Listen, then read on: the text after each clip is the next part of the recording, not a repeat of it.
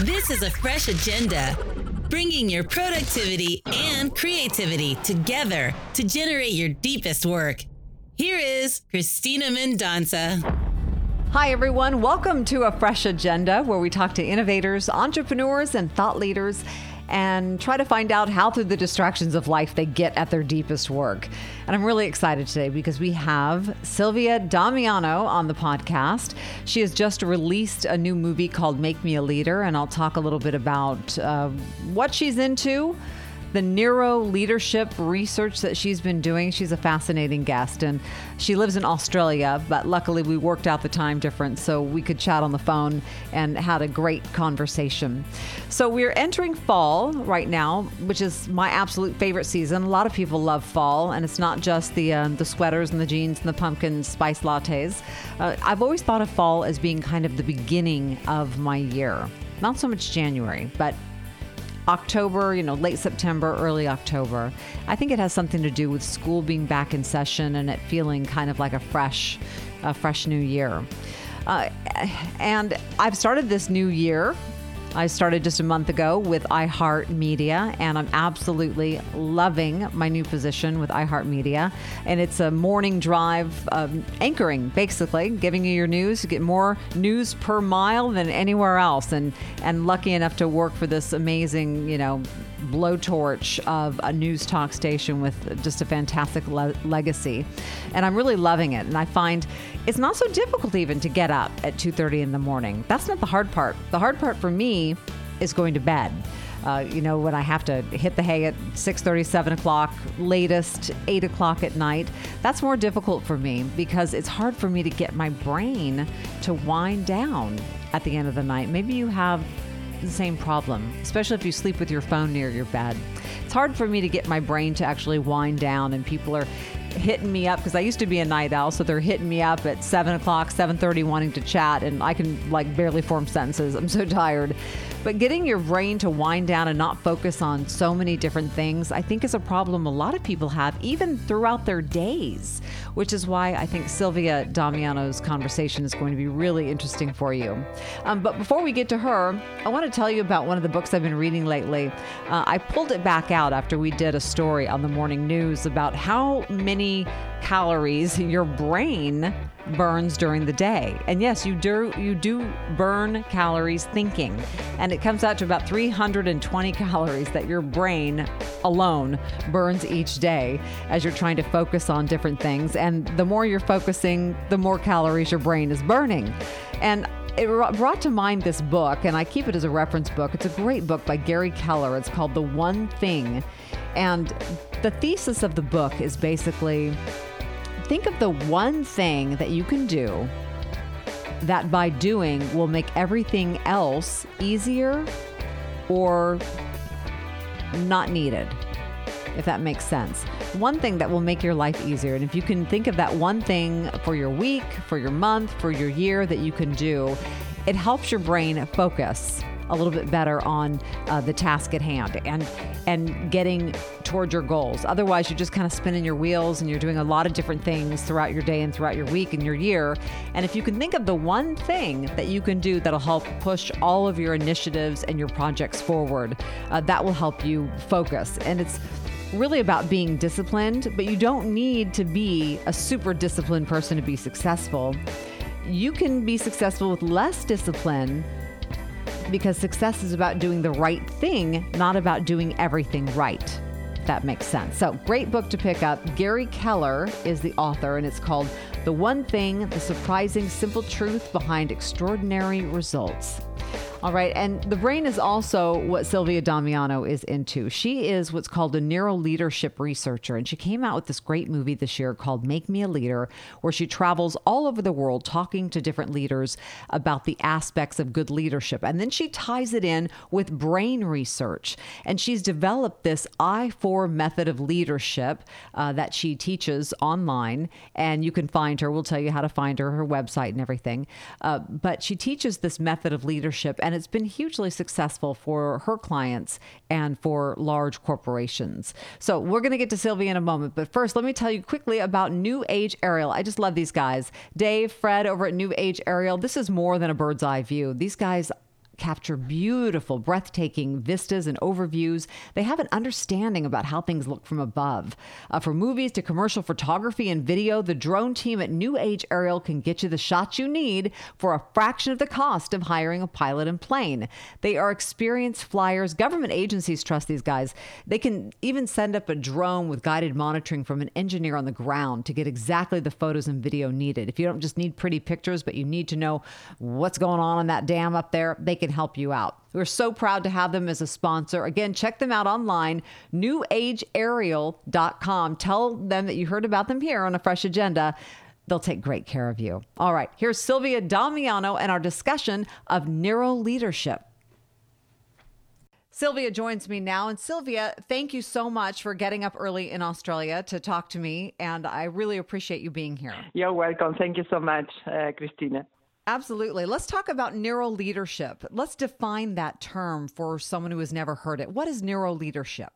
Okay, neuroleadership um, is a term that has been coined in 2007, and uh, it's also um, called the neuroscience of leadership. And basically, what it is is the understanding of how our brains work in, a, in relation to leadership and the development of organizations, how managers or leaders can act in regards to their teams, and how we can best use our brains to um, be productive, to be engaged, and to be effective in what we do on a daily basis.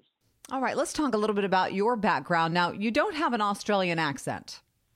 no, that's right. uh, I was born in Buenos Aires, Argentina. I did my studies there. I'm a scientist. But in my 20s, I migrated to Australia. So I have been uh, between the two countries, basically, half of my life in one and half of my life um, in, in, Australia. So my accent is still with me. Why Australia? Was it just a, did it have the kind of research that you were looking for or university uh, environment you were looking for? Uh, it was actually more of a, coincidence. I was looking for a place to migrate, and um, my brother mentioned Australia. A friend of his was coming to Sydney, and I went to the embassy and I did my application, got my visa, and eight months later I was here. So it was more or less like that. Fantastic, fantastic. So, talk to me about your study of neuro leadership. How did you become interested in this topic? Well, I have been uh, working in the space of leadership development for almost 20 years now. I'm an executive coach and I do all sorts of work as a consultant uh, for organizations, helping teams and um, uh, and leaders uh, to become better at what they do. And uh, the combination of my background and this expertise in leadership that I have acquired over the years um, make me uh, interested to understand what this new concept of neuro leadership was about. So I dive myself into understanding brain science in more detail, and all of this is very emerging knowledge. I mean, this new discipline is only um, eight years um, uh, old. So, um, bit by bit, new books, new research papers are coming to, to us all the time. And uh, if we can understand how to solve problems better, how to be innovative, how to collaborate with others better, how to influence, and how to use some of the abilities that we all carry within, which is like imagination and intuition and inspiration, uh, we can certainly create better societies and a better workforce uh, for the future.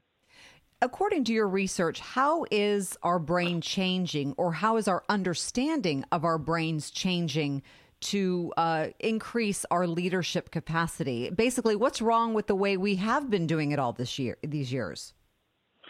Well, as you know, um, the predominant way of working has been um, the command and control. I tell you what to do and you just go and do it. But we are facing now a world of creativity where the ideas and the thinking of the people that work with us or for us um, is the new currency. It's not just the knowledge because knowledge is everywhere, so anyone can access knowledge very easily today. So what is left? Uh, and it's not the same way to manage someone through control or by using their knowledge than managing someone or leading someone, um, eliciting their ideas, enthusing them to um, select the best one, and supporting them in the implementation of ideas. This requires empathy, uh, a more compassionate approach, more conversation, more of the soft skills as we call them for many, many years. But now, understanding uh, how the brain works, these soft skills are becoming um, more solid or more of hard skills because in reality, we now know that if we don't uh, foster the uh, social sorry, the networks in the brain that help us be more sociable and have better leadership abilities, we will go revert back to managing uh, using control or command and control, something that the new generations really don't want to um, teach like. Is this uh, what they call soft skills training? The the training to be more social and be more empathetic and have some of those qualities that perhaps haven't been as valued as much in the workplace. That's correct. So if you think about Daniel Goleman writing his book in 1995 on emotional intelligence, following the research of Salovey and Mayer um, uh, from a few years before, the focus in the last 20 years has been developing uh, EI which is, um, you know, the underpinning quality of leadership. If we want to have leaders that are more inspirational and more um, empathetic, uh, we need to focus on these social abilities. But today, with brain science, we have we have gone a step further, more than EI. We now understand certain brain processes uh, for example, one uh, of them is very interesting, uh, coming from Dr. Matthew Lieberman from UCLA, um, that you know when managers or leaders focus too much on a process or a task or a KPI or a deadline, the social networks almost fade to the background of the brain, and uh, we don't use them as much if we are really diving into solving a problem or a task. We forget about the people, we forget about the impact we have on, on others. So it's very important. Very few leaders are able to keep both networks going at the same time, uh, which poses the question of what can all of us do in order not to be um, dragged by the task and still be social while achieving an outcome. And that can be trained. That that these are some of the skills that can be trained in people. That's fantastic. That's fascinating. So, in your book, um, "Leadership is Upside Down," you explore some of these concepts, correct, about these uh, varying networks in the brain and how we can get them to work together. That's right. And I also um, created a, a, new model of leadership for this new era uh, by tapping into these abilities that I was mentioning before the intuition, the imagination, the inspiration, the integration, uh, which uh, all of them, if we cultivate them, they lead to the organizational competencies that every company around the world is looking for. Everybody wants their people to perform at their best, collaborate innovate and be agile. But the question here is how do we get people to achieve these organizational competencies uh, without explaining them how the brain works and how what they can do to achieve those. Um, so the book is um, expand expands on these concepts and on this uh, model, which I call the i4 Neuroleader model. And uh, I think we need it, it's time to upgrade models uh, to understand better how we function as human beings. Yeah, I want to get into the I4 method of leadership. I, I, listened to your TED Talk, which is fantastic. I would urge everyone listening now to, to go check out the TED Talk for, for sure. Um, but let's take them one by one. Let's talk about integration first. How uh, do we need to learn how to integrate better uh, in the workplace and to be a better leader, whether we're leading a team or leading ourselves? That's right. So it doesn't matter what position you have in an organization or even in life, if you're an entrepreneur or a CEO of a large organization or even a parent at home, uh, we all have a responsibility to lead ourselves, to learn to manage uh, our reactions, our emotions, to understand what motivates us, what makes us tired, what makes us anxious. And there's a lot of evidence um, through, you know, looking into the brain, uh, through scanners, um, how certain processes occur. So integration is defined, or I define it for this purpose, as how well the brain is working and how well it's working in conjunction with the body. Um, let's not forget that uh, we are all connected through something called a vagus nerve, and uh, the vagus nerve connects the, the brain with the heart, with the gut, and our major organs So if, for example, we are feeling tired or we are not eating properly and our gut is suffering, our mental health will be affected or our brain health is going to be affected as well.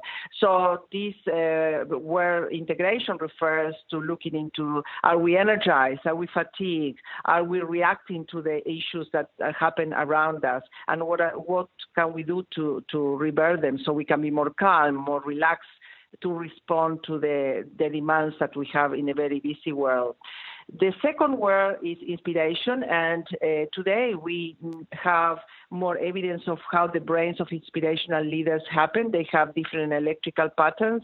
So, um, Professor David Waldman from Arizona University studied the brain of inspirational leaders, and uh, what they, he has found out is that um, the frontal lobes, um, particularly the right frontal lobe, has more coherence um, in the brain of um, uh, inspirational leaders. It means they can achieve um, more activation of these social networks. They can be more calm to re- to respond to the demands of the team and so on. The third I, uh, which I, uh, that's part of the I4 model, is imagination. And uh, here we tap into the research of people who have studied um, the anatomy of the aha moment. One of them has been Dr. Mark Jung-Beeman. The brain is extremely active even when we imagine. It's not only when we focus or when we read. So we uh, can come up with better solutions, more creative solutions. And it's not that we have left imagination uh, when we were children only. We we use uh, imagination all the time. Sometimes we are not even aware of that. Um, but I think imagination can keep us um, a bit more um, adaptable to the times when we require um, faster solutions. And the last one is intuition. Intuition to me has been a, a, taboo word for many, many years in the business world, even though we do things following our gut feelings or intuition. Um, and it's very important to uh, tap into this source of information and balance the facts and the data that most organizations want to use um, with some intuition because at the end of the day, we have different layers of experience that we accrue over the years, and um, not being able to tap into this um, makes us uncomfortable and dissociated because if the focus is only on the data, um, we are ignoring the human aspects that we can bring into into the workplace. So that's in a, in a nutshell uh, a short description of the biology of these four eyes and how, if we cultivate them, they can take us to achieve these competencies that um, organizations require today. That is such a great thank you for that concise um, understanding of the I4 method of leadership. It was perfect in, in describing all of those different words. I'm wondering now, how do we get there? What is the what is the path to get there? Um, do are there exercises that we can do? For instance, if I have a problem that I'm trying to solve, um, I usually take a walk. I get outside, I take a, a long walk, and just being outside in the green and in silence helps me kind of figure things out and come up with a few solutions to an, to a problem. What are some exercises we can do to get to these four eyes? Okay, that, that's a fantastic uh, idea, Christina, because walking and walking in nature particularly allows your brain to relax to change gears, let's say, to change from a very busy brain uh, with a predominance of a certain type of brain waves, usually called beta or high beta, into uh, alpha brain waves. And when you uh, change gears and you take your brain into producing more alpha, particularly alpha 1 brain waves, um, you feel more relaxed. Um, you develop a certain level of introspection. You come inside your own world rather than being stimulated for uh, by external um, sources or external uh, the external environment. Uh, I think that today we have achieved a certain level of distraction uh, through technology that um, minimizes the time that people are spending in silence and being introspective. And unless you spend some time during the day doing that, uh, you won't be able to solve the problems fast or solve the problems at all. Um, I find most of my clients really being very disturbed and overwhelmed and uh, lack of with lack of sleep, um, lack of time for themselves to regulate their nervous system. And if you are producing lots of cortisol and you're allow, allowing your sympathetic system to overtake um, uh, your life, really, um, you you are always in a state of uh, um, urgency or alert, and that is not very healthy for any of us. Um, so your strategy is a very good one. Um, definitely, you know, sleep well, eat properly, don't eat lunch at your desk. Take uh, some time to chew your uh, food properly and not being talking or distracted with anything else exercise, and above all, I would say meditation is one of the big uh, strategies that can help us um, achieve a more uh, relaxed or, or, or calm uh, state of mind. You hear that a lot from very high achievers. That meditation is, you know, key to starting their day or ending their day. What what kinds of things do you personally do? I mean, with all this knowledge that you have and all this research that you've done, what do you do to stay creative? Well, um, I because I understand how creativity happens in the brain. Um, I have a lot of showers actually. when, when, when, I'm working and I may feel that I'm doing too much or I want to have a break, I just go and have a short hot shower and and that allows me to change gears in my brain, access alpha, and I, I always say there should be more showers in the workplace, and also a whiteboard where you can write things that come to you um, while you're having a shower. Um, some people like to go for a run, others, you know, uh, sit in the train or in the bus or in a ferry, and that in itself uh, will help you relax a bit more. I do meditation every morning, 20 minutes. I have been um, researching this in great depth. Um, transcendental meditation, for example, is a type of meditation that has significant research backing them up for the last 40 years. I got my brain measured by Dr. Fred Travis at Maharishi University of Management in the production of a, of a movie that I'm about to launch uh, in July. And that has helped me understand by looking at the EEG results what I need to do in order to take my brain into a coherent state. Um, so having this report after doing my meditation with him and being measured has really helped me understand what is it that my brain doing when I meditate.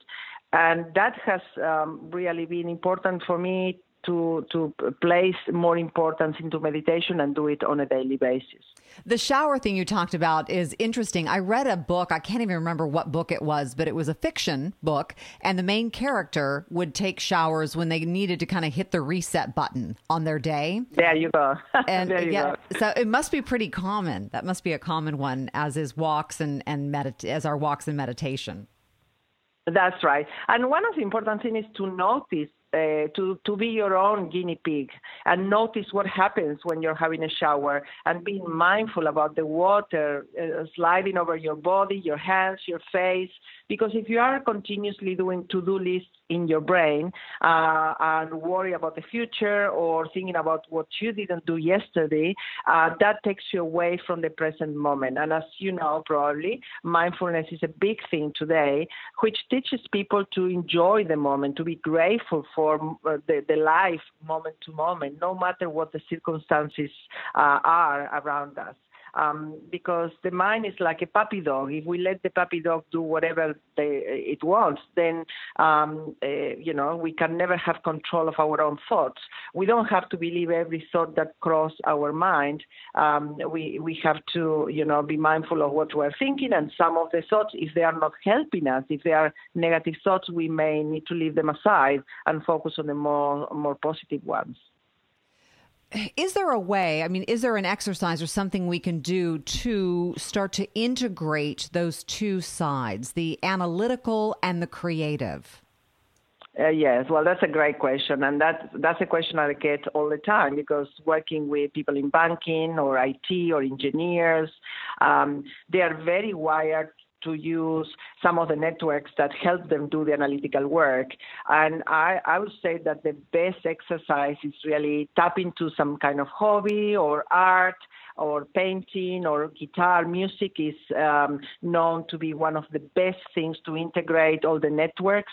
When we play music, when we sing, or when we listen to music, that really helps the brain to, to activate the, not just the left but the right side. If we want to define it in that way, but in reality, it's, um, it's a matter of networks. What networks are occupying your your brain? Um, so any hobby, any anything that has to do with music, and also also stopping and you know reflecting reflecting on what happens to you on a daily basis writing it down what situation uh, took you to lose control of yourself perhaps you know uh, people that suffer from road rage for example. There's no point to continuously uh, being upset about you know the traffic uh, because that uh, creates negative emotions that are not either neither healthy or useful. So journaling about events on the day, maybe 10 minutes before going to bed, will help you reflect and gain more introspection. As I was mentioning before, it's a very important quality for developing leadership. You know, I always find too that work, what works for me is gratitude. If I stop and think about all, all the things that I'm grateful for in my life, good things seem to happen. I don't know why. I don't know how it how that resets my brain. Yeah, no, gratitude is an important thing to do, um, and uh, it, it fosters more more positive thoughts. And when you have more positive thoughts, you have a different type of chemistry running through your body, so it helps you relax. And also, uh, gratitude and generosity has been proven to work in tandem. When you are grateful for the things that you that you have, you tend to be more generous, and you tend to think more about other people rather than focus on yourself. And when you think about others, you tend to foster collaboration and teamwork. Uh, so it's really important that organizations and teams stop and think about the achievements they have had, maybe do a little celebration, acknowledge people, be grateful to the people who contributed in order to change the culture. Uh, otherwise, you get stuck into a non-stop cycle, and that is really draining for people. It drains everybody's energy. Let's talk about your upcoming documentary. I want to hear about this. I love documentaries, and this is, sounds like it's going to be a good one. What, what are you talking about here specifically? Yes, well, uh, the documentary is going to be called Make Me a Leader.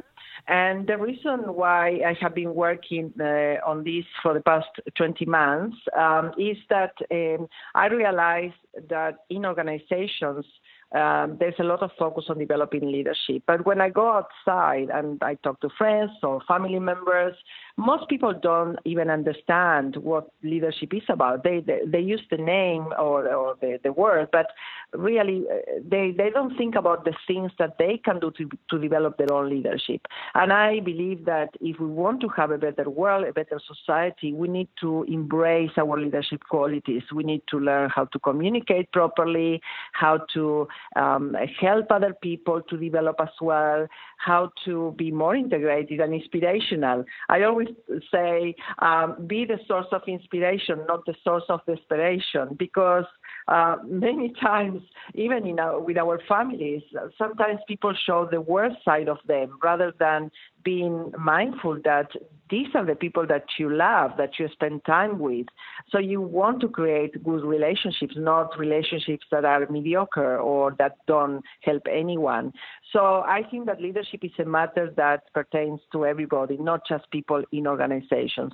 And the whole purpose of the movie is to show some leadership journeys that I follow from different people um, and also um, explore uh, seven key strategies um, to for anyone who watches the movie to walk away feeling that they have learned something by watching the documentary. So I went around the world three times, interviewed a number of people. We have lots of hours of footage, and the movie um, contains the gems of these conversations. So I'm hoping that it will be watched and appreciated because we put a lot of effort into this production. Oh, it sounds like it was so fun. So, where will we be able to see it, or should we just go to your website and keep an eye out there for where it will be distributed? Yes, we are going to do a premiere launch in uh, Sydney on the 25th of July, and from the 26th of July, it will be available online. So the people can come to our website, uh, aboutmybrain.com, and um, access the, the movie from there. And um, in the, also subscribe to our newsletter. At the end of this month, we will start a campaign to keep people, you know, um, um alert uh, on this topic. I originally found you I was scrolling in the middle of the night, which you're not supposed to do. You're not supposed to keep your phone by your bed and, and scroll in the middle of the night, but I was doing it. And I came across a small article and I clicked on it and I downloaded your white paper. And I ended up staying up like for the next two hours reading the white paper and looking through oh, it. Wow. Uh, yeah, it was fascinating. So, uh, but I, I wanted to know what prompted you to write that white paper. You have your book, you have your movie coming out, um, but this was kind of a, a real value added for people who want to check you out and learn a little bit more about the I4 method.